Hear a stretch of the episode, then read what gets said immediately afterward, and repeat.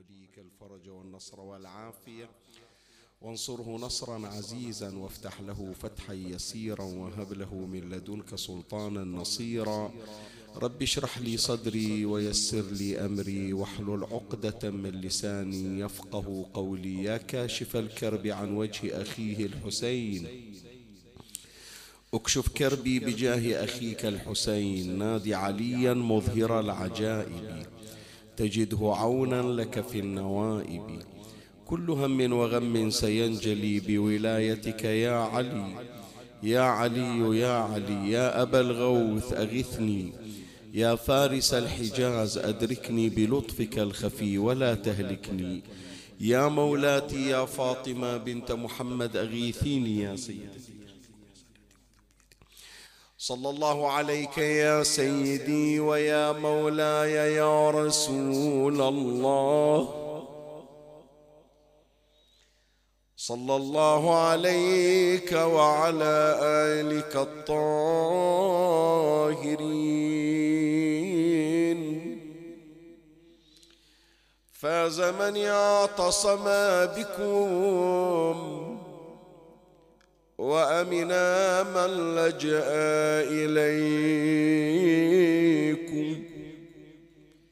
يا ليتنا يا ليتنا كنا معكم سعادتي، فنفوز فوزا عظيما.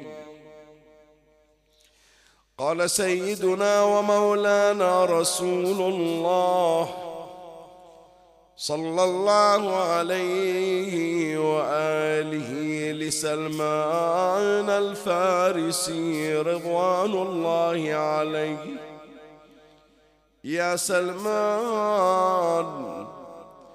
إن ابنتي فاطمة ملأ الله قلبها وجوارحها إيمانا إلى مشاشها، تفرغت لطاعة الله، فبعث الله ملكا اسمه ذو قابيل، وفي خبر آخر جبرائيل، فأدار الله لها الرحى، وكفاها الله مؤونة الدنيا مع مؤونة الآخرة، لذكر مولاتنا فاطمة. صلوا على محمد، اللهم صل على محمد وآل محمد وعجل. الحديث الشريف الوارد عن نبينا محمد صلى الله عليه وآله، والذي ذكره العلامة المجلسي على الله مقام في بحار الأنوار الجزء 43 صفحة 46، يشير إلى محبة الزهراء مولاتنا صلوات الله عليها وتعلقها بالعبادة. النبي صلى الله عليه وآله يشير إلى أن فاطمة مملوءة إيمانا وتقوى واعتقادا بالله عز وجل. شوف التعبير الذي استخدمه رسول الله صلى الله عليه وآله، قال: إن ابنتي فاطمة ملأ الله قلبها وجوارحها إيمانا إلى مشاشها، يعني لا توجد ذرة في كيان الصديقة الزهراء عليها السلام إلا وهي مملوءة إيمانا. وهذا الامتلاء بالإيمان جعل صديقة النساء عليها السلام مميزة في حبها لطاعة الله، في حبها لعبادة الله عز وجل. لا يوجد شيء يحتل قلب الزهراء عليها السلام كحبها للعبادة، كحبها للطاعة، كحبها للقيام، كحبها للأذكار، كحبها للتسبيح، حتى عرف أفضل تسبيح باسمها، تسبيح فاطمة عليها السلام. والواقع يا أحبتي، الرواية الشريفة فيها إثارتان مهمتان. أما الإثارة الأولى، لا يوجد في قاموس الصديقة الزهراء عليها السلام فصل بين العبادة والطاعة وبين الأمور الدنيوية. شوف احنا عادة نعتبر بأن أعمالنا في الدنيا وانشغالاتنا أمر آخر مستقل عن عبادتنا. شوف حتى واحد يقول مع الأسف كنت أتمنى الليلة ليلة الجمعة رايح صلاة الجماعة ومصلي صلاة الليل وقاري دعاكميل، بس شو أسوي؟ الليلة أنا على الزام، الليلة أنا في الوظيفة، الليلة أنا في العمل، فالعمل شغلني عن العبادة.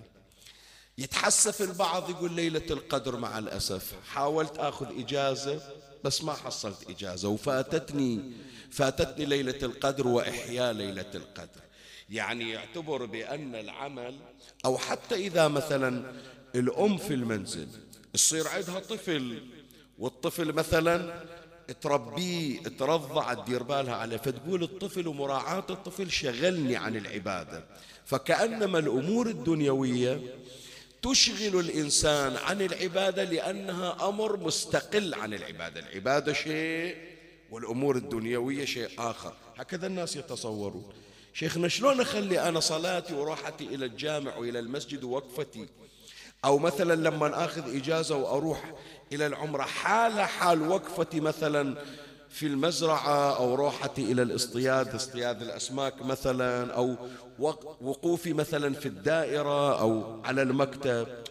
ما يصير، هذا مو محراب، لا هذا مكتب، هذا المحراب في المسجد، هذا المحراب في مسجد النبي، هذه الكعبة والطواف حول الكعبة، فهذا شيء وهذا شيء، ما يصير أخليهم شيء آخر. مولاة الزهراء تقول لا فرق بين العبادة والطاعة وبين أمور الدنيا، وأمور الدنيا إذا كانت بعيدة ومنفصلة عن الطاعة والعبادة فهي مسلوبة. فلهذا لاحظوا يا إخواني، شوف تعبير النبي صلى الله عليه وآله، قال يا سلمان إن ابنتي فاطمة ملأ الله قلبها وجوارحها إيمانا إلى مشاشها تفرغت لطاعة الله. زين شوية هذه العبارة تفرغت لطاعة الله تخلينا نوقف، خصوصا إذا مر علينا وراح يمر إن شاء الله في بقية الليالي. كيف أن الزهراء سلام الله عليها عملت حتى أضناها العمل، ما مر علينا بأن الزهراء طحنت بالرحى حتى تشققت يدها، حملت الماء استقت، يعني شنو استقت؟ يعني صارت تحمل السقاء، القربة تحملها. فحط بالك يعني الطريقة، القربة اللي تحتاجها الزهرة مو فقط للشرب، للشرب للغسيل للطبخ، فلازم تأخذ لها قربة كبيرة وهذه ثقيلة. من تمليها مولاة الزهراء عليها السلام شلون تحملها؟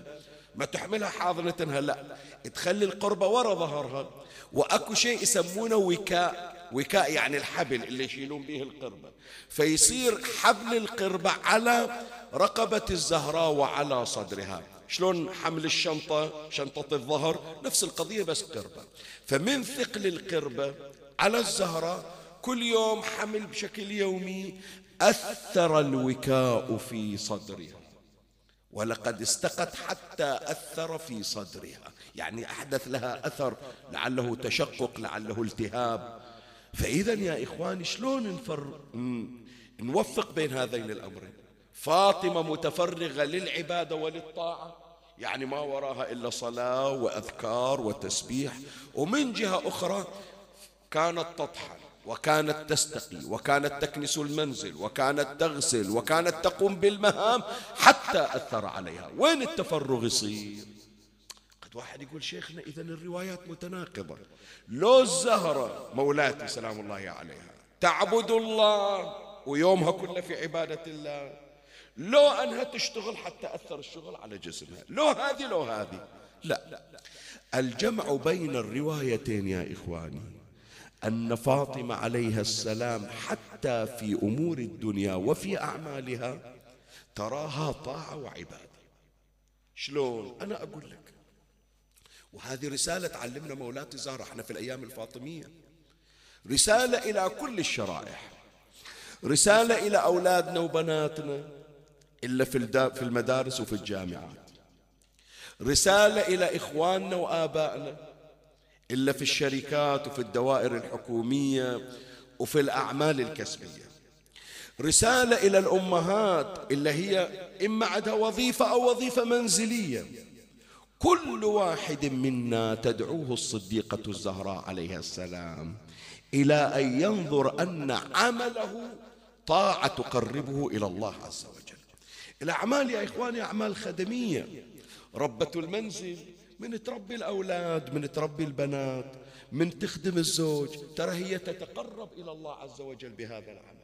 باكر هذا الولد إذا كبر وصار ولد صالح ترى هي التي وضعت حجر الأساس لبنائه، بالتالي كل عمل من أعماله هي شريكة فيه، فهي تتقرب إلى الله تبارك وتعالى بإنتاج ولد وبنت سليمين مؤمنين متقين. الأب لما يطلع يروح يقدم وظيفة، إذا هو يشتغل بوزارة الصحة، إذا بوزارات أخرى، بدوائر أخرى، حتى لو كان يا إخواني في بلدة غير مسلمة، خدمة الناس ترى عمل يتقرب به إلى الله تبارك وتعالى. فأنت من تعقد النية من طلعتك من الصبح، من أول ما تصعد السيارة، ترى أنا رايح في طاعة الله، إذا لم تنقطع عن عبادة الله. لا تقول عبدت الله من صلاة الصبح إلى صلاة الظهر، لا، من صلاة الصبح إلى صلاة الظهر أنت في عبادة الله، ومن صلاة الظهر إلى صلاة العشاء أنت في عبادة الله. كل أعمالك هي أعمال تقربك إلى الله تبارك وتعالى. وترى يا إخواني هكذا كانت أمهاتنا، وهكذا كان سلفنا الصالح، وحقك وداعتك يعني. شوف أمنا وجدتنا من أول ما تبتدي بأعمال المنزل، من تصبح من الصبح، أولادها يطلعون، زوجها يمشي إلى العمل، تظل هي وحدها بالبيت يمكن ويا بعض بناتها، تقوم بأعمال الطبخ مثلا أو أعمال التنظيف، هي تعمل وهي تذكر الله تبارك وتعالى. شفنا يعني، أنا أحكي لك من تجربتي الشخصية، جدتي الله يرحمها وأمهاتنا الله يرحم الماضين، قبل لا تشرع في عمل المنزل افتتحت يومها بقراءة القرآن. مصحفها عدها في الروزنة، احنا نسميها روزنة بالبحراني وبالخليجي. خلصت من الصلاة قالت ما أبدي يومي إلا أول أقرأ جزء من القرآن، فافتتاحية اليوم بقراءة القرآن. وتشوفها تغسل مواعين أو تنظف مثلا أو تهيئ الطعام وهي تذكر الله وتذكر أهل البيت وتصلي على محمد وآل محمد صلوات الله عليهم أجمعين.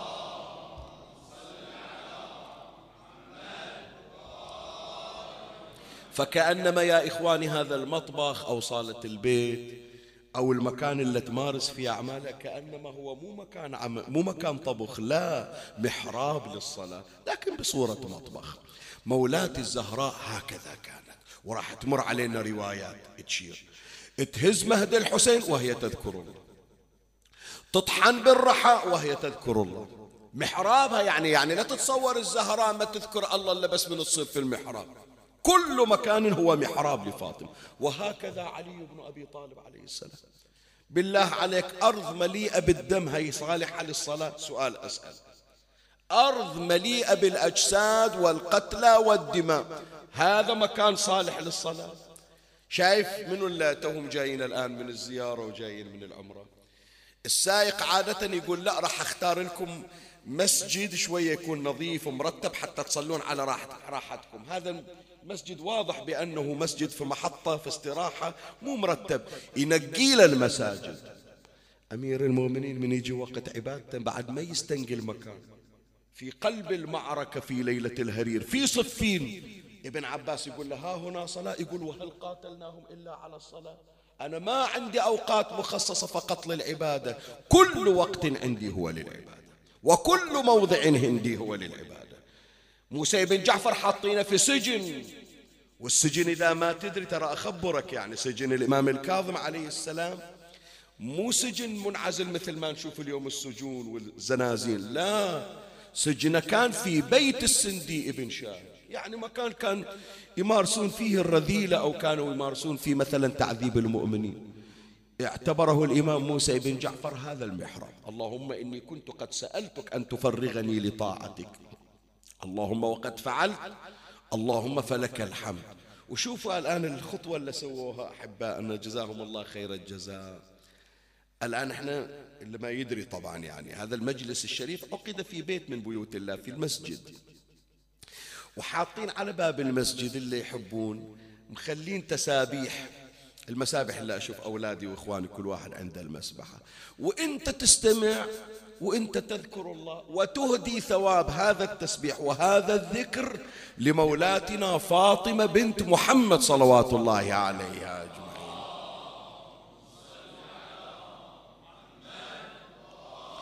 فاللي يجي شيخنا شلون أنا أروح إلى الاستماع؟ لا عندي أذكار، عندي أوراد، أخاف تفوتني بعض الأذكار. لا، في كل مكان اذكر الله تبارك وتعالى. مولاة الزهراء هكذا كانت، لم تكن تفصل بين أمور الدنيا وبين الطاعة والعبادة، حتى وهي مشتغلة بأعمالها كانت تعبد الله تبارك وتعالى.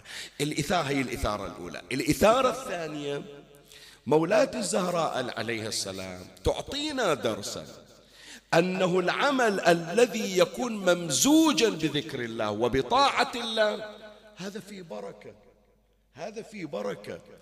أنت مرة تخلي العمل مستقل عن العبادة، عمل كسبي فقط طلب دنيا ليس إلا، أيضا تثاب عليه. الكاد على عياله كالمجاهد في سبيل الله. بس تقول لا، ما أريد هال6 ساعات اللي أنا في المدرسة خالية من ذكر الله، ما أريد هال7 ساعات 8 ساعات اللي في العمل خالية من ذكر الله. فهو يشتغل وهو يذكر الله. هذه أنا أجيبها شوية يعني من باب العرفان والجميل. عندنا بالبحرين، يمكن الظاهر موجود في الدول الخليجية يعني، بس أنا أنقل تجربة البحرين. احنا مثل ما تعرفون يا إخواني بلد البحرين جزيرة صغيرة، جزيرة زراعية، وهم أيضا معروفة بالثروة السمكية اللي صيد الأسماك. لو تلاحظون يا إخواني، لو تلاحظون اطلعوا شوفوا حتى تعرفون شلون كانوا آبائنا وأجدادنا. كم عدد المساجد الموجودة في هذه الجزيرة الصغيرة؟ سؤال أسأل. أوه يضيع علينا الحساب. تجي إلى قرية صغيرة، قرية يمكن نفوسها 10,000 15,000 مو أكثر، يمكن فيها 14 16 مسجد. بعض القرى فيها 12 14 16 مسجد، وأحيانا المسجد بصف المسجد. بعضهم يقول ليش عاد خذ سووا لكم مسجد واحد تتجمعون فيه أحسن. لا، لو تلاحظ كثير من هذه المساجد قريبة من أماكن العمل. في الزرايع عندنا في المزارع اكو مسجد. مر على المناطق الزراعيه شوف عند المزارع اكو مساجد صغيره. ليش؟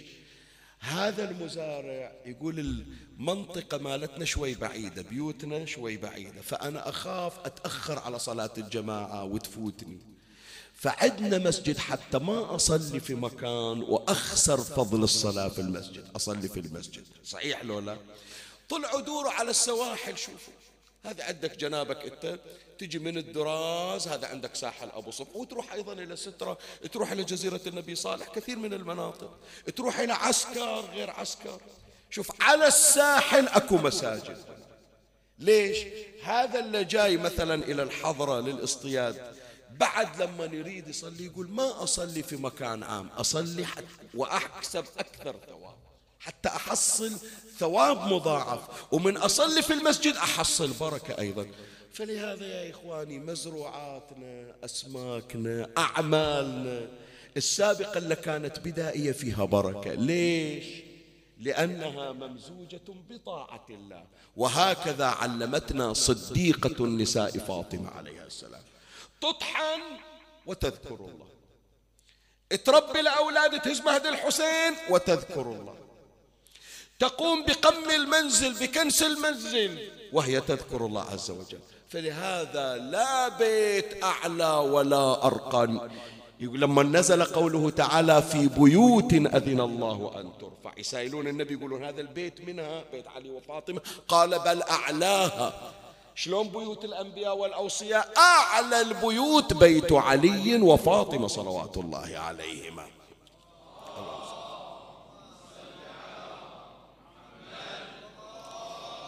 فإذا من خلال هاتين الإثارتين في تمهيد البحث نرى التميز في عبادة الزهراء عليها السلام. أولا لم تفصل بين أعمالها الدنيوية وبين عبادتها وطاعتها. ثانيا جعلت بالعبادة والطاعة بركة في أعمالها التي تقوم بها. فلهذا عمل الزهراء عمل مميز. من هنا يا إخواني نأتي إلى هذه الحلقة، الحلقة 12 من سلسلة إعرف فاطمة.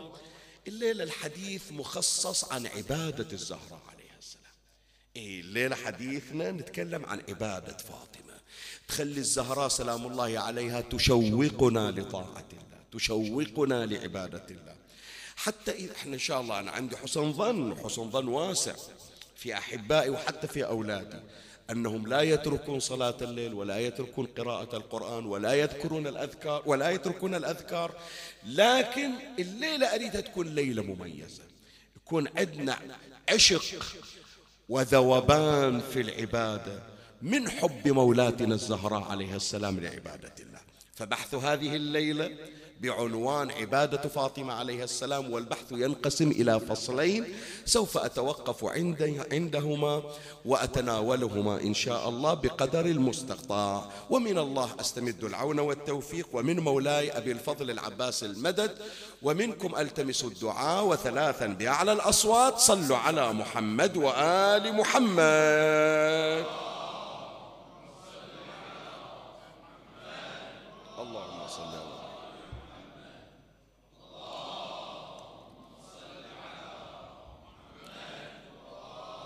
اللهم صل على محمد. اللهم صل على محمد وآل محمد وعجل فرجهم. مولاي الكريم أنت حيثما كنت اسمعني وفرغ لي قلبك وأعرني سمعك وأقبل علي بكلك. بحث هذه الليلة بعنوان عبادة فاطمة عليها السلام، والبحث يحتوي على فصلين. أما الفصل الأول عنوانه الأوقات المحببة لفاطمة عليها السلام لعبادة الله، وأما الفصل الثاني فعنوانه أثر العبادة على فاطمة عليها السلام.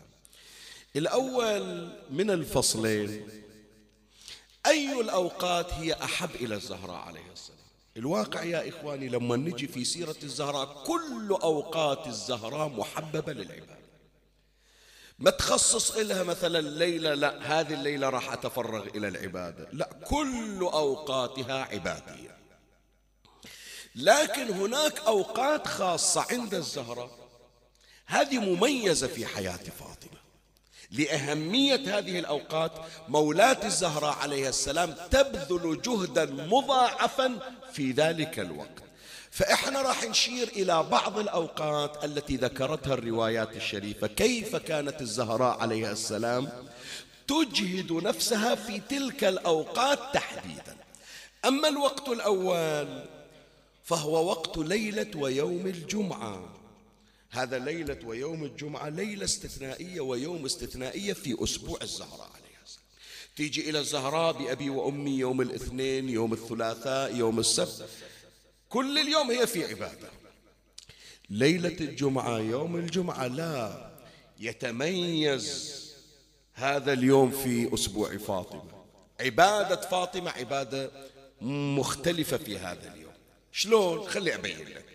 أما في ليلة الجمعة الرواية عن الإمام الحسن عليه السلام، الرواية في بحار الأنوار الجزء 86 صفحة 313، قال رأيت أمي فاطمة قامت في محرابها ليلة الجمعة فلم تزل راكعة ساجدة حتى انفجر عمود الصبح. يعني تجي لمولاة الزهراء عليها السلام، الحمد لله عندنا بعض البيوت الله يبارك في كل البيوت، احنا عادة عندنا ليلة الجمعة يعني يوم الخميس ليلة الجمعة ليلة لقاء الأسر، ليلة اجتماع الأرحام. البنات اللي تزوجن وطلعن برا البيت كل واحدة ويا زوجها في بيت مستقل يتجمعون عادة، يصير اجتماع عائلي، لو يوم الخميس لو يوم الجمعة لو يوم السبت. عادة اللقاء الأسري ولقاء الأرحام ليلة الجمعة الحمد لله بعض البيوت شو تسوي؟ يخصصون إلى نفسهم وقت لطاعة الله. يعني احنا راح نقعد، احنا الأخوات راح نقعد نسولف، ما شفنا بعض أسبوع كامل، لكن ليلة جمعة ما نفوت الثواب، فنخصص لنا مثلا مقدار ساعة ساعتين نقرأ دعاء كميل. وشقد جميل إذا يوزعون الأعمال العبادية على الإخوان والأخوات. الأخت هذه مثلا راح تقرأ دعاء كميل، الأخت الثانية راح تقرأ زيارة الحسين عليه السلام، الأخت الثالثة راح تقرأ حديث الكساء، الأخت الرابعة راح تقرأ سورة ياسين وتثوبها إلى أرواح الموتى. فتصير ساعة ساعتين جو عبادي عائلي. أكو بيوت من هذا النوع وجزاهم الله خير الجزاء، خصوصا إذا هذا البيت أيضا موفق أن عندهم مجلس أسبوعي، فهم تعزية وهم قراءة قرآن وهم أذكار وهم أدعية، فينقضي اليوم وقد اشتركوا بشكل عائلي. الله يوفقهم، وإن شاء الله هذه عدوى تنتقل إلى البيوت، العدوى الإيمانية إلى سائر البيوت. مولاة الزهراء عليها السلام ليلة الجمعة ما تقول العبادة بس ساعة ساعتين، لا، تقول ليلة الجمعة هذه أشبه بليلة قدر مصغرة. حط بالك حط بالك حط بالك من التعبير وخليه في بالك. احنا الليلة ليلة الأربعاء، باقي ليلتين على ليلة الجمعة. ليلة الجمعة عند أهل البيت وعند الصديقة الزهراء عليها السلام ليلة قدر مصغرة. انت ما يصير لو تشوف لك واحد ليلة القدر، ان شاء الله جاي الله يبلغنا وياكم لشهر رمضان، تشوف واحد اجى الى الاحياء قعد نص ساعة وطلع، ها تعال تونا ما صارت الساعة 8:30 9، وين رايح؟ قال رايح البيت، خلاص ما اروح انام، اتسحر وانام. ليش؟ قال غير هي الصلاة، صلاة الركعتين، صليت صلاة ليلة القدر رجع. أي صلاة ليلة القدر؟ أي دعاء جوشن، أي أدعية. إحنا عدنا ليلة القدر نحييها من أولها لآخرها وما نلحق، بعدنا نريد الليل طول. نتمنى إذا هي الليلة 8 ساعات نتمناها 24 ساعة كلها ليلة قدر، وبعدنا مقصرين. هذه غسيل يا جماعة، غسيل قلب، غسيل روح. أنا سنة كاملة هي 365 ليلة، عندي منها 364 ليلة ملتهي عن ربي. الليلة كل الظروف هيأت للتفرغ لربي. أمي متفرغة، أبويا متفرغ، زوجتي متفرغة، أولادي متفرغين، أصحابي اللي كل ليلة أسهر وياهم، أريد أصلي صلاة الليل وهم يشاغلوني ما يخلوني، وأدور لي أعذار أقول ربعي ما خلوني. الليلة حتى ربعي رايحين للمسجد، ليش أحرم روحي؟ شوف مولاة الزهراء عليها السلام ليلة الجمعة من كل أسبوع تقول ما أخصص بس وقت السحر ووقت نصف الليل، لا، الليلة هذه متفرغين، العائلة كلها متفرغة لله تبارك وتعالى. فأعيد لك الرواية الشريفة، الإمام الحسن يقول رأيت أمي فاطمة قامت في محرابها ليلة الجمعة فلم تزل راكعة، يعني من وراء الصلاة الواجبة العشاءين فلم تزل راكعة ساجدة حتى انفجر عمود الصوم. ماكو وقت راحة، ماكو ليلة لله كأنها ليلة قدر عند الزهرة. هذه من الأوقات المحببة عند فاطمة. طيب إجا يوم الجمعة، يوم الجمعة خلاص بعد البارحة أحييناها انتهينا، الآن هذا يوم إجازة، ويكند مثل ما يعبرون عنه، ناخذ راحتنا شوية يوم إجازة، لا. الرواية هذه يا أحبتي حاولوا تسجلونها وتذكروها، قليل أنا شفت أنها تذكر على المنبر، بس من أجمل الروايات. الليلة مختار أنا كل روايات أهل البيت وأحاديث أهل البيت، أحاديث وروايات جميلة، لا أنتقل أجمل والأشوق الذي نتشوق إليه أكثر. حط بالك للرواية، الرواية عن الصديقة الزهراء عليها السلام، هذه يوم الجمعة، إن شاء الله يبشروننا السنة هالأسبوع هذا يوم الجمعة اشتغلوا مثل ما اشتغلت مولاة الزهراء عليها السلام في هذا اليوم. الرواية في بحار الأنوار الجزء 86 صفحة 269. قالت فاطمة عليها السلام سمعت النبي صلى الله عليه وآله يقول إن في الجمعة لساعة، يعني يوم الجمعة حطوا بالكم، إن في الجمعة لساعة لا يوافقها رجل مسلم يسأل الله عز وجل فيها خيرا إلا أعطاه إياه. يوم الجمعة النبي يقول صلى الله عليه وآله يوم الجمعة أكو ساعة ما واحد خاطر شيء من الله إلا الله عطاها إياه ببركة تلك الساعة. مريض والمرض ما له علاج خليه يجرب الدعاء في هالساعة، محروم من الذرية وصار له 10 15 سنة 20 سنة خليه يجرب الدعاء في هالساعة. صار لها سنوات أو صار لها سنوات تتمنى عريس يذق بابها أو هو يوفق بالزوجة الصالحة، خليه يجرب الدعاء في هذه الساعة. كل طلب تراه مستحيلا، النبي صلى الله عليه وآله يضمن يقول هالساعة من يوم الجمعة مجربة لقضاء الحوائج، كل شيء تريده من عند الله تحصله. شوف الذكية وأم الذكاء فاطمة عليها السلام، إيه ما تفوت، ما تفوت مع العلم كل أوقات الزهراء في العبادة، بس تقول أريد أدورها الساعة الدقيقة.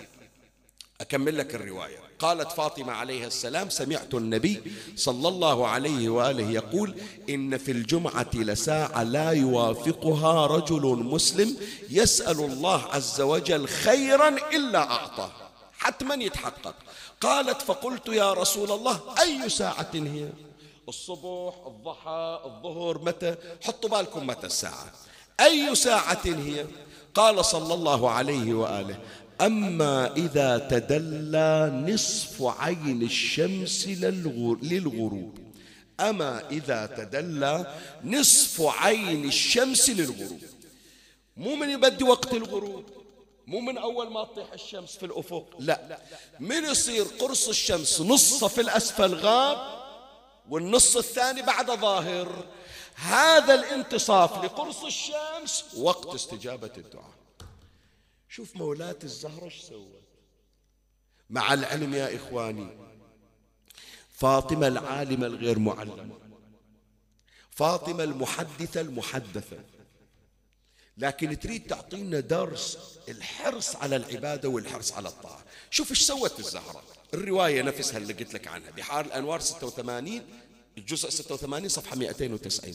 قالت: وكانت فاطمة تقول لغلامها اصعد إلى الضراب. الضراب وين؟ يعني التلة، مثل ما نقول المكان المرتفع، اطلع برا البيت واصعد على التل، شوف الشمس وصلت نصها صار غايب والنص الثاني ظهر، يعني اجت الساعة اللي خبرني بها أبويا لو لا.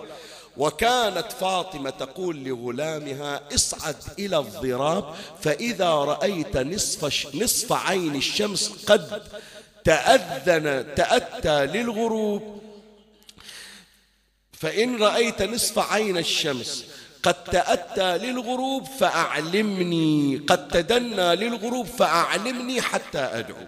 يعني الزهراء بأبي وأمي تقول للخادم، تقول للغلام روح شوف صار الوقت حتى أبتدي بالدعاء المميز. زين، بس سؤال أسأل حتى نتجاوز هذه النقطة، أكو خير الله ما جاب للزهراء؟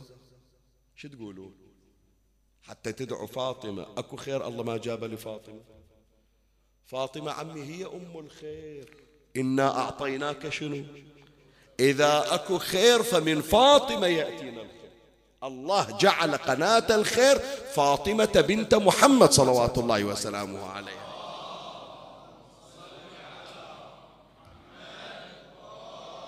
فإذا كل خير عند الزهرة ليش تنتظر هالساعة؟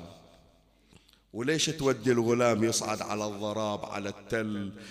نزلت الشمس وصار نصها في الأسفل والنصف الثاني في الأعلى وصار الوقت لو ما صار. أنا أقول لك هذا حتى تعرف قيمة جلستك هالليلة، وحتى تعرف غلاتك عند الزهرة.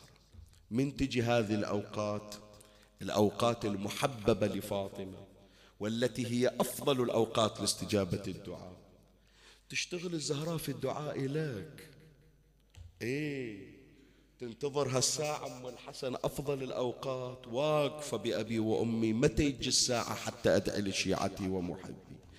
الإمام الحسن عليه السلام يقول: فما رأيتها دعت لنفسها بشيء، وإنما تذكر شيعتها ومحبيها وجيرانها وتسميهم بأسمائهم.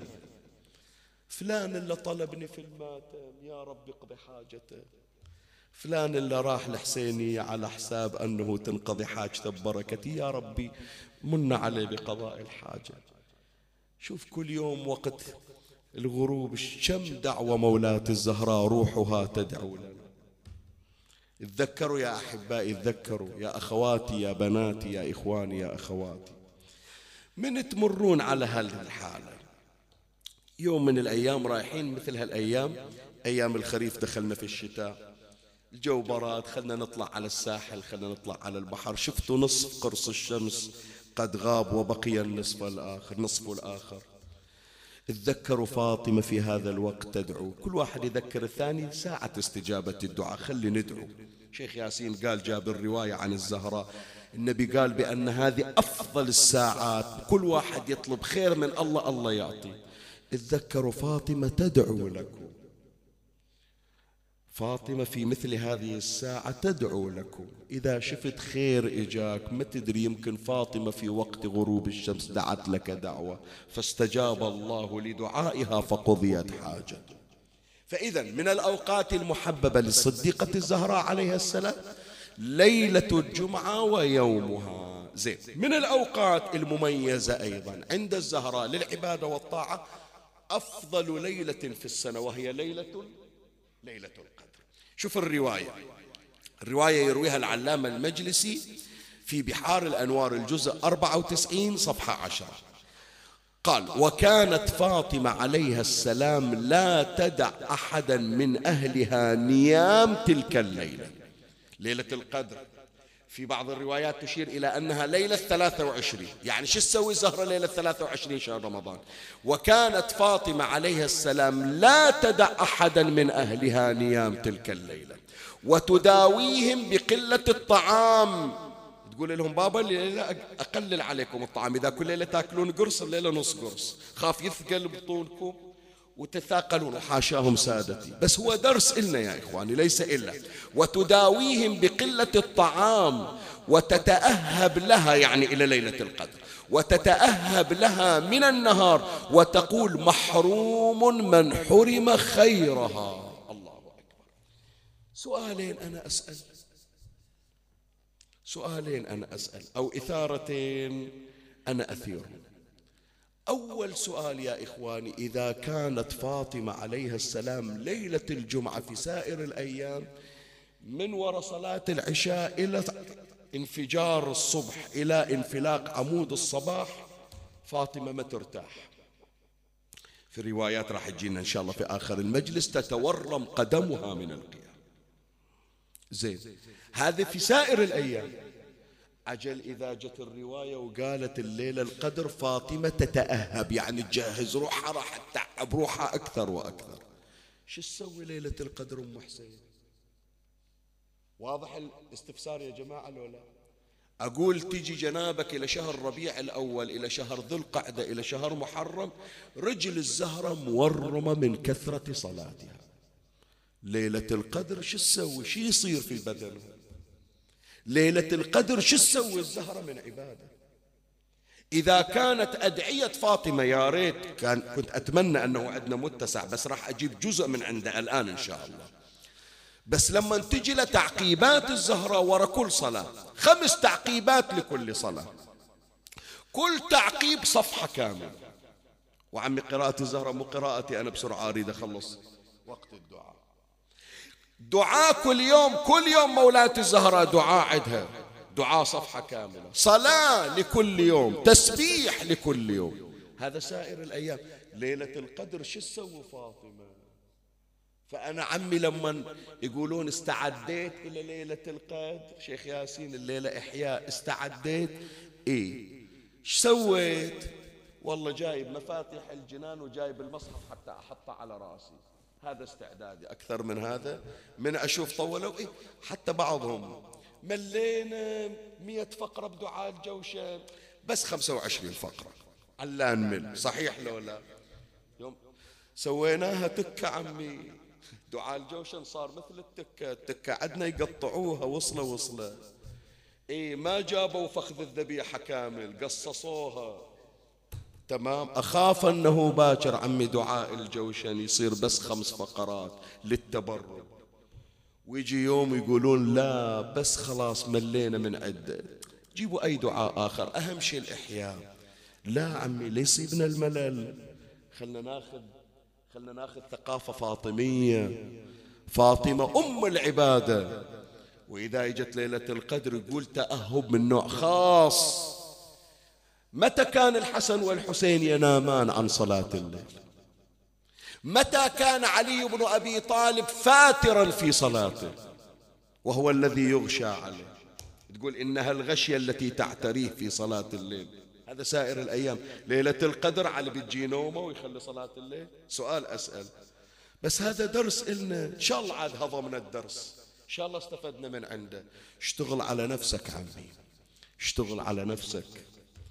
الخطيب شيخ ياسين من يصعد على المنبر، المرجع الديني من تروح إلى بالنجف أو بقم، إمام الجماعة من تروح له، كل ما هنالك أنه ينبهك، لكن ما حد يجي ياخذ بإيدك ويجرك للمحراب.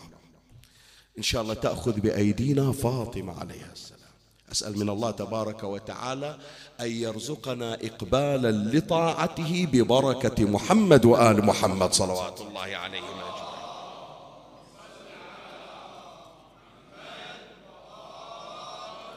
زين، فمولاي الكريم هذه من الأوقات المحببة عند الزهراء عليها السلام. قلنا ليلة ويوم الجمعة، وعدنا ليلة القدر. بعد من الأوقات المحببة عند الصديقة الزهراء تدري متى؟ ورا الصلاة. الصلاة هذاك شيء مستقل، راح يجينا إن شاء الله في الفصل الثاني. من حين وقت الصلاة مولاتي فاطمة ترتعد فرائصها، والله تبارك وتعالى يباهي بها الملائكة. شوفوا أمتي فاطمة، شوف إيش قد تخافني، شوف إيش قد تحبني، شوف إيش قد مقبلة علي. الرعدة اللي عدها يضرب الله بها الأمثال عند الملائكة. وقت الصلاة خليه، هذا مستثنى بإلا. بس ما بعد الصلاة، إلا مع الأسف ما نصدق متى نخلص من الصلاة. حاط الموبايل عند السجادة صوب التربة، ومن أسمع صوت الواتساب يا الله خلص الصلاة بسرعة، أشوف من هداق علي رسج، خلي أشوف الانستغرام إيش نزلوا جديد، كم لايك حصلت على المشاركة. مولاتي فاطمة عليها السلام أحلى أوقاتها أدبار الصلوات. ولهذا شوف عمي، شوف حتى تعرف العشق الفاطمي للعبادة. من نخلص من الصلاة نسبح تسبيح، يسمونه تسبيح شنو؟ أحسن، تسبيح فاطمة. هذا يدل إليك التسبيح على شنو؟ على أن مولاتي فاطمة تحب هذه الأوقات. هذا وقت يختبر فيه الإنسان.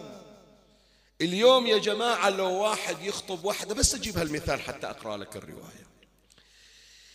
لما واحد يخطب واحدة ويقول الليلة نطلع ساعة، وكل ساعة وقاعد يطالع ساعة، باقي 5 دقائق وتخلص الساعة، ومن تنتهي الساعة يلا ألقاك باكر، يقول هذا يحب لي لو ما يصدق متى يفتك من عندي. صحيح لو لا؟ بس لما واحد يقعد وياك، اسمع يا حبيب قلبي، أنت متفقين القعدة ساعة، ما تلتفتون، وإذا راحت 4 ساعات، لا تعشيتوا لا شربتوا شاي، حتى الماي نسيتون، وتقول أخذني الوقت ويا حبيبي، وتقول أنا ما أحس بالوقت من أقعد وياك، وتقول أتمنى العمر يطول ويطلع الليل والنهار وما نفترق عن بعض. تعرف قيمة العشق وتعرف قيمة الحب. مولات الزهرة ينتهي وقت الصلاة، لكن لا ينتهي وقت محبة الله عز وجل. تجلس وتعقد. فلهذا عندها في أدبار الصلوات واحد من الأشياء التسبيح. الرواية في بحار الأنوار الجزء 43 صفحة 64، قال الإمام محمد الباقر عليه السلام: ما عبد الله بشيء من التمجيد أفضل من تسبيح فاطمة عليها السلام. اسمع، ولو كان شيء أفضل منه لنحله رسول الله صلى الله عليه وآله لفاطمة.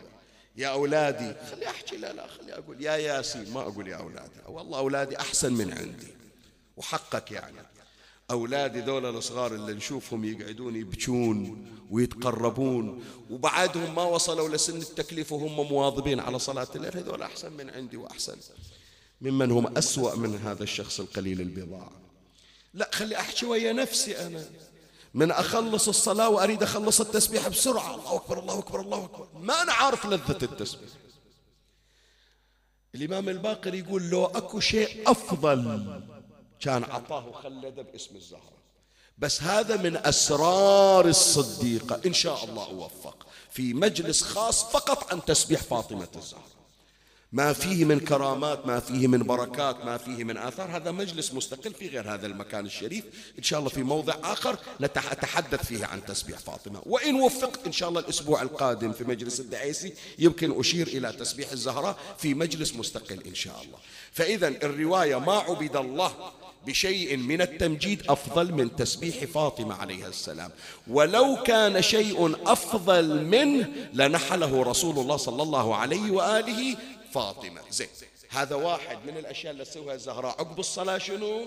التسبيح. زين، خلصت من التسبيح. مولات الزهراء عندها أدعية الإعلامية كل ليلة عندكم طبعا مقاطع تجتزئونها، هذه الليلة اهتموا فيها هذا المقطع، وإن شاء الله لو ويانا عبر البث يركزون على هذه النقطة تحديدا. من نجي نقرأ في كتب الأدعية، كتب الآداب والسنن، كل فريضة مولاة الزهراء عندها دعاء خاص تعقب به بعد الصلاة.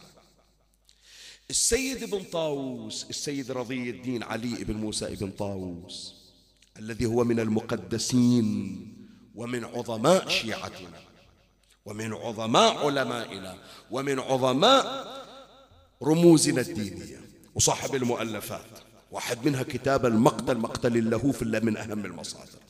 عنده كتاب جدا مهم اسمه كتاب فلاح السائل. يشير السيد ابن طاووس إلى أنه 5 تعقيبات عند الزهراء: تعقيب صلاة الصبح، تعقيب صلاة الظهر، تعقيب صلاة العصر، تعقيب صلاة المغرب، تعقيب صلاة العشاء. بس يقول تعقيب صلاة العصر، حطوا بالكم شباب، تعقيب صلاة العصر من أهم التعقيبات. الزهراء عليها السلام هالتعقيب تقراه في كل الصلوات. يعني عندها تعقيب لصلاة الصبح، تقرأ تعقيب صلاة الصبح، وتقرأ تعقيب صلاة العصر عقب صلاة الصبح، تقرأ تعقيب صلاة الظهر، وتجيب تعقيب صلاة العصر ورا صلاة الظهر، صلاة العصر تجيب تعقيب صلاة العصر، صلاة المغرب تعقب بتعقيب صلاة المغرب وهم تعيد تعقيب صلاة العصر، صلاة العشاء تجيب تعقيب صلاة العشاء وتجيب تعقيب صلاة العصر إعادة. ليش؟ لأهميته. خلي أقرأ لك عبارة السيد ابن طاووس اللي ذكرها العلامة المجلسي عن كتاب فلاح السائل. قال: ومن المهمات، حطوا بالكم، ومن المهمات الدعاء عقيب العصر، بما كانت الزهراء فاطمة سيدة النساء صلوات الله عليها تدعو به في جملة دعائها للخمس صلوات. يعني ما تجيبه بس في صلاة العصر، تجيبه كم مرة؟ 5 مرات في اليوم. ليش؟ لأن هذا التعقيب مجرب لقضاء الحوائج. سيد ابن طاووس يقول للمهمات، يعني الحاجة اللي تقول ما راح تنقضي، انقضت حوائج إلا هالحاجة ما رضت تنقضي. الآن أقرأ لكم جزء من تعقيب مولاة الزهراء عليها السلام. أتمنى تتابعون يا أحبائي، إلا عندي بالمجلس إلا ويانا عبر البث الافتراضي. إن شاء الله الشباب هم يقطعونا ويخلونا ونواظب عليه. إذا تقدر تطبعه تكتبه تخليه عندك عند السجادة عند التربة، وادعو به بعد كل فريضة تعقيبا واطلب حاجتك إن شاء الله تقضى. الجزء من هذا التعقيب: بسم الله الرحمن الرحيم، اللهم صل على محمد وآل محمد، اللهم قد ترى مكاني وتسمع كلامي وتطلع على أمري وتعلم ما في نفسي وليس يخفى عليك شيء من أمري، وقد سعيت إليك في طلبتي وطلبت إليك في حاجتي وتضرعت إليك في مسألتي وسألتك لفقر وحاجة وذلة وضيقة وبؤس ومسكنة، وأنت الرب الجواد بالمغفرة، تجد من تعذب غيري ولا أجد من يغفر لي غيرك، وأنت غني عن عذابي وأنا فقير إلى رحمتك، فأسألك بفقري إليك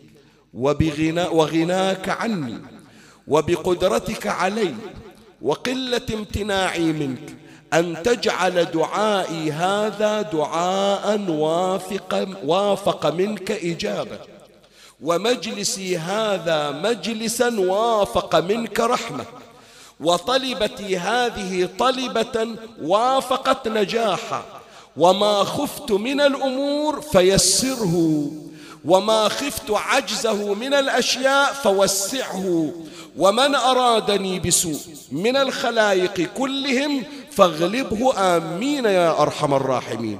وهون علي ما خشيت شدته، واكشف عني ما خشيت كربته، ويسر لي ما خشيت عسرته، آمين رب العالمين. وصلى الله على محمد وآله الطاهرين.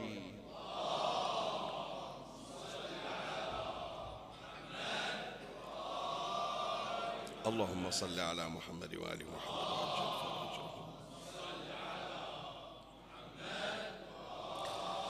اللهم صل على محمد وآل محمد.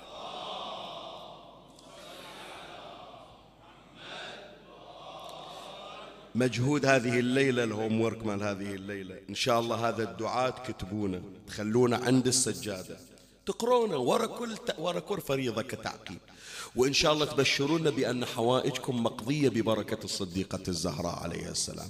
هم الإعلامية إن شاء الله ما يقصرون، يكون ينشرون هذا الدعاء، ينتشر إن شاء الله، ونسهم في هذه الليالي الفاطمية لنشر معارف فاطمة. بهذا أكون قد أتممت الفصل الأول. الفصل الثاني في دقائق يسيرة وأختم الحديث. كيف أثرت العبادة على صديقة النساء فاطمة عليها السلام؟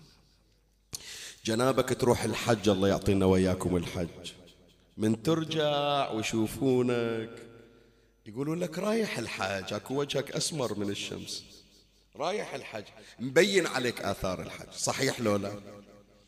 شهر رمضان، مبين عليك الصيام، هاكي شفايفك مفطرة. بال40 ما يشوفونه، وإذا طاب حرم الحسين يرفع رجل ويحط رجل، مو قادر يمشي، ها جاي مشي، هاك مبين عليك رجلك. أثر العبادة تظهر. كيف كان أثر العبادة ظاهرا على صديقة النساء فاطمة؟ خلينا نمر عليها سريعا فيما تبقى عندنا من وقت. أولا، العبادة لها أثرها على فاطمة في ظهور الرجفة والرعد. من تجي مولاتي عليها السلام إلى الصلاة ترتجف وترتعد. الحديث عن نبينا محمد صلى الله عليه وآله.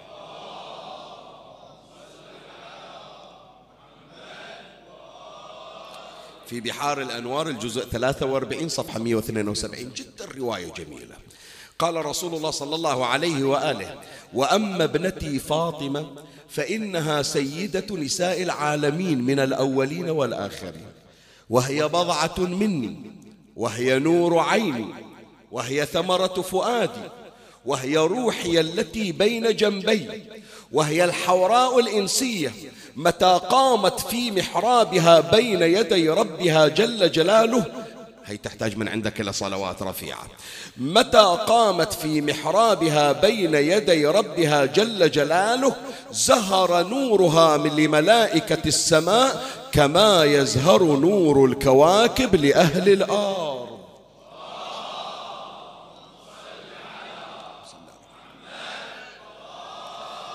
اسمع، ويقول الله عز وجل لملائكته: يا ملائكتي انظروا إلى أمتي فاطمة سيدة إمائي قائمة بين يدي، هذا شاهدي، ترتعد فرائصها من خيفتي. شوف شلون حبيبتي ترجف في المحراب، ترتعد فرائصها من خيفتي، وقد أقبلت بقلبها على عبادتي. هي ترى تفرحك الرواية، تدري ليش؟ شوف حديث النبي قال: أشهدكم، الله يقول: أشهدكم أني قد أمنت شيعتها من النار.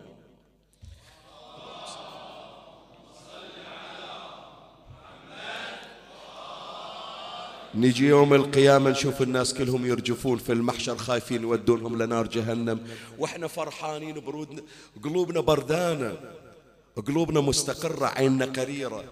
إيه من وين؟ ليش أنتم ما ترعدون؟ ما أنتم خايفين من النار؟ قالوا: لا، رجفت فاطمة في المحراب في الدنيا فأمننا الله من روع النار في القيام ببركة فاطمة.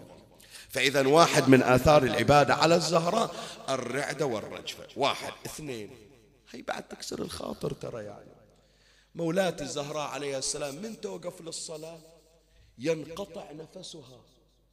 شلون شايف هذا احنا عندنا عبارة ترى نفس العبارة في الرواية، شايف هذا اللي قاعد يصيح ما يقدر يحكي، شوف صوته متقطع، نفسه متقطع، يقولون قاعد ينهج. نفس التعبير موجود. الرواية في بحار الأنوار الجزء 67 صفحة 400. وكانت فاطمة عليها السلام تنهج في الصلاة من خيفة الله تعالى، يعني تقرأ الحمد وهي يتقطع نفسها من خوف الله عز وجل. هذه من آثار العبادة على الزهراء. الأثر الثالث، شوف عم انت من تخلص الصلاة وتقوم تركض حتى تلحق لو على المباراة لو على التلفزيون. مولاتي الزهراء من تفرغ من عبادتها تقع على الأرض متعبة، خلاص منهارة، استهلكت طاقتها وقواها في عبادتها لربها. راح أقرأ لك هذه الرواية ما قبل الأخيرة وهو مسك الختام، الآن قرابة الساعة راح نكمل احنا. قال رسول الله صلى الله عليه وآله لأم أيمن رضي الله عنها: يا أم أيمن، الرواية في بحار الأنوار الجزء 37 صفحة 97، يا أم أيمن اعلمي إن فاطمة الزهراء صائمة وهي متعبة جائعة، والزمان قيض الجوحار، والزمان قيض، فألقى الله عليها النعاس فنامت، فسبحان من لا ينام، فوكل الله ملكا يطحن عنها قوت عيالها، وأرسل الله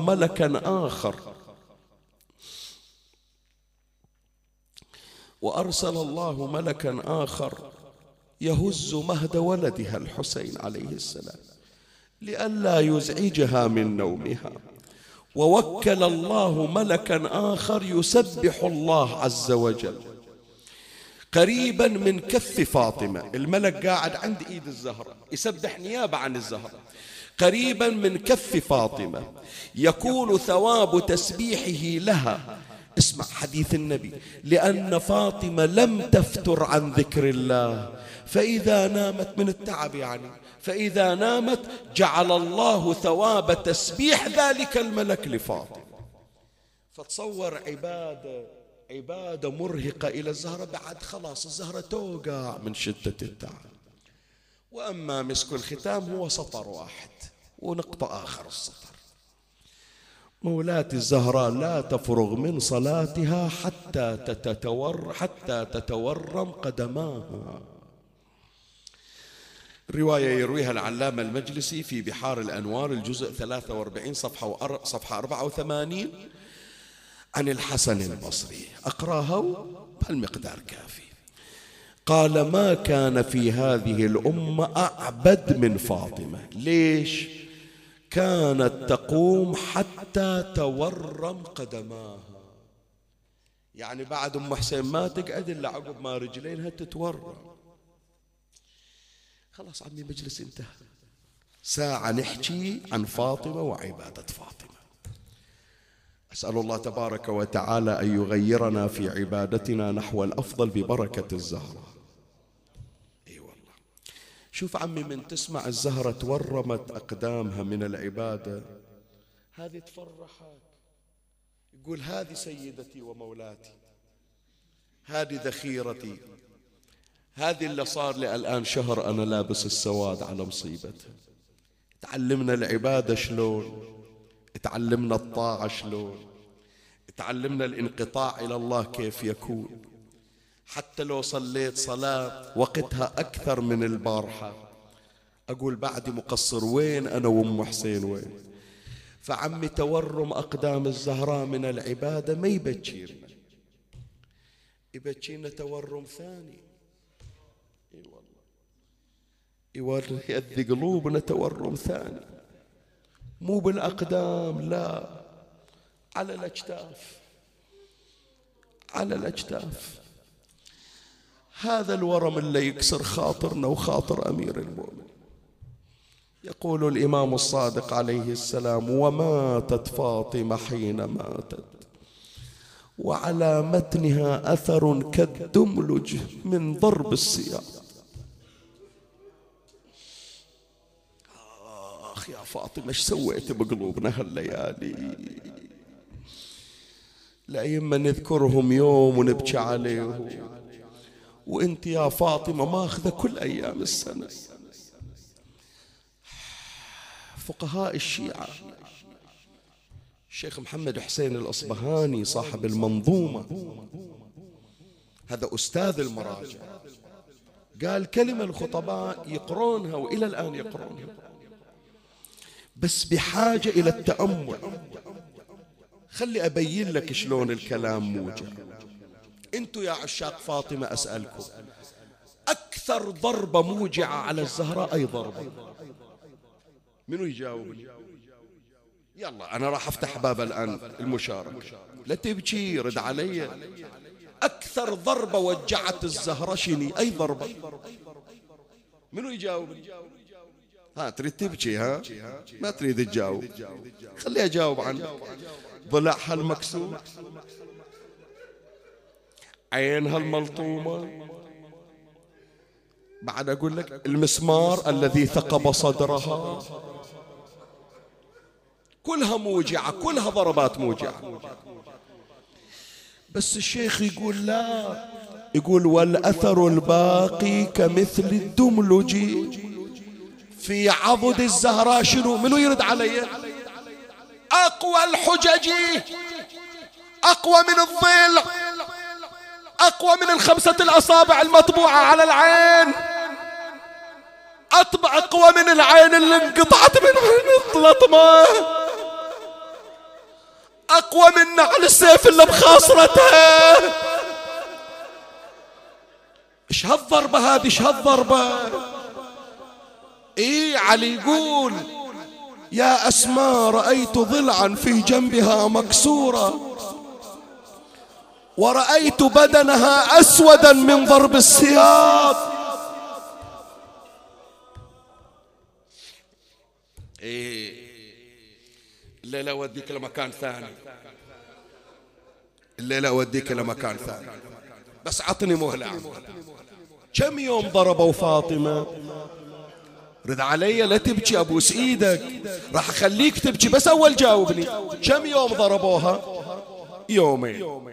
يوم اللي طبوا بيتها وراحت تخلص ابن عمها، هذا اليوم خو كله ضرب، من يوم اللي طبوا إلى أن أخذوا علي، إلى أن طلعت ورا علي، إلى أن وقفت على باب المسجد، 12 نفر يضرب فاطمة، على الرأس، على المتن، على الأنامل، بالخاصرة، بالصدور، على العين، على الإذين، هذا كله بيوم واحد. ويوم الثاني يوم اللي طلعت حاملة كتابها وجتها الرفصة بخاصرتها، يومين بس. ما عدنا، ما شايف، أنا صاحب البضاعة القليلة، غير هاليومين ما شايف، لكن هاليومين قتلوا فاطمة. زين عمي، سؤال أسائلك، بتها كم يوم يضربونها؟ رد علي يا عمي، نفسمها يومين من ضربة زينب؟ لا أنا أقول لك، هي يوم العاشر ضرب على زينب، وأقبلت تدافع شمرا عن ذبح حسين، فقام شمر عن صدر زينب، عن صدر الحسين، وأقبل إلى زينب يضربها بكعب الرمح، ولهذا نظم على قولها الشريف: أنعم جوابا يا حسين أما ترى شمر الخنا بالصاد. زين أقول لك بعد حتى أختم، خلاص مجلسي كافي، الدمعة حصلتها. ورا 75 يوم وحطها على المغتسل، شاف اللون أسود. عقب 75 يوم، عطني مهلة، عطني مهلة، لا تبكي، احبس الدمعة. يعني الضربة أول يوم حمراء، ورا 75 يوم هذا الدم الجلط صار أسود، ورا 75 يوم. يوم الثاني زينب تقول وهذا متني قد اسود من الضرب ما دار عليه يوم. صوت اللفظ نزل عليها يوم العاشر، يوم الثاني صارت سود الضربة.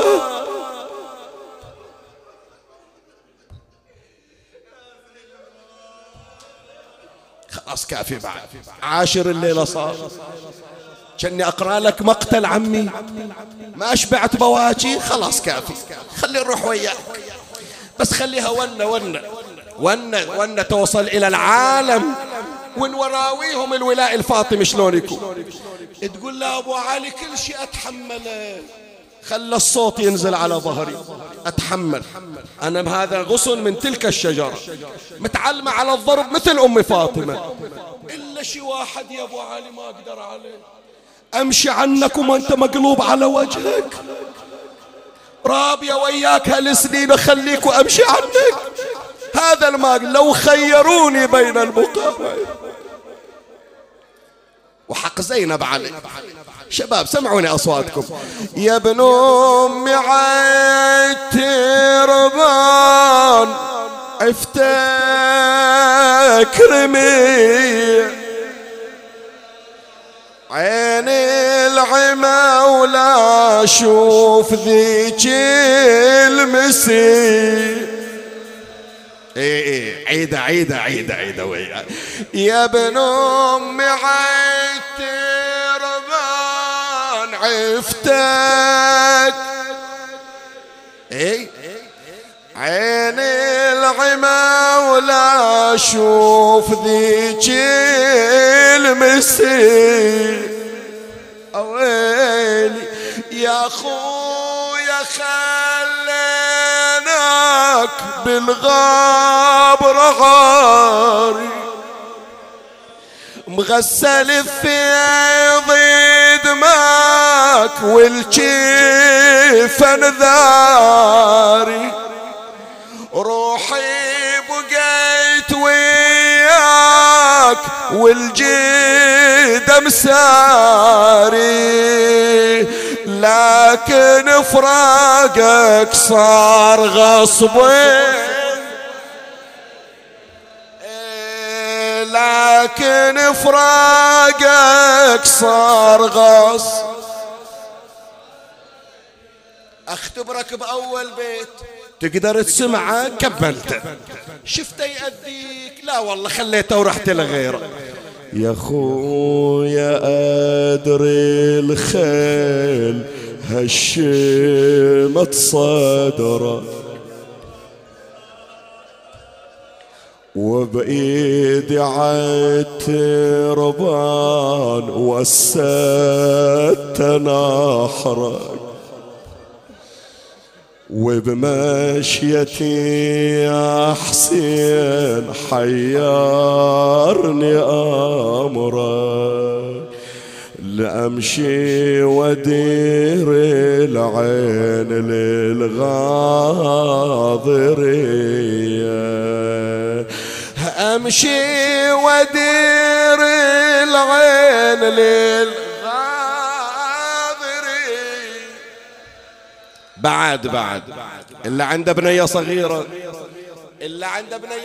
ما يعرف ينام إلا أول يخليها على ذراعه. حالات غصوب يا حسين عنك مشينا شلون يا خويا مكتوفين ومسلبين. اسمعني تجدد عهد وياك رادت سكينه ايش صار على المدلله مانعها ضرب الصوت من آل ومي. اقرا وياي مانعها ضرب الصوت من آل كلنا بصوت واحد. يا ابن أمي عتربان عفتك عيدة عيدة فدوى إلك يا ابن أمي عترب يا عيني العمى ولا أشوف ذيك المسير متوني متوني أنادي على الضعن تاني متوني متوني ونادي يا أهلي وأهلي ما جوها متوني لحقون الشمر والرام متوني متوني بكثر ما قمت أدافع عن رقي أنعم جوابا يا حسين وأما ترى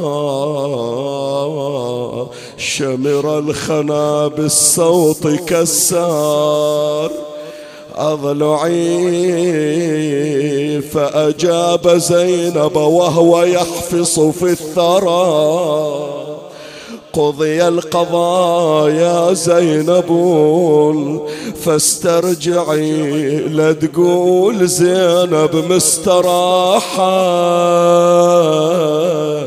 أنا عقبك ما شفت يا حسين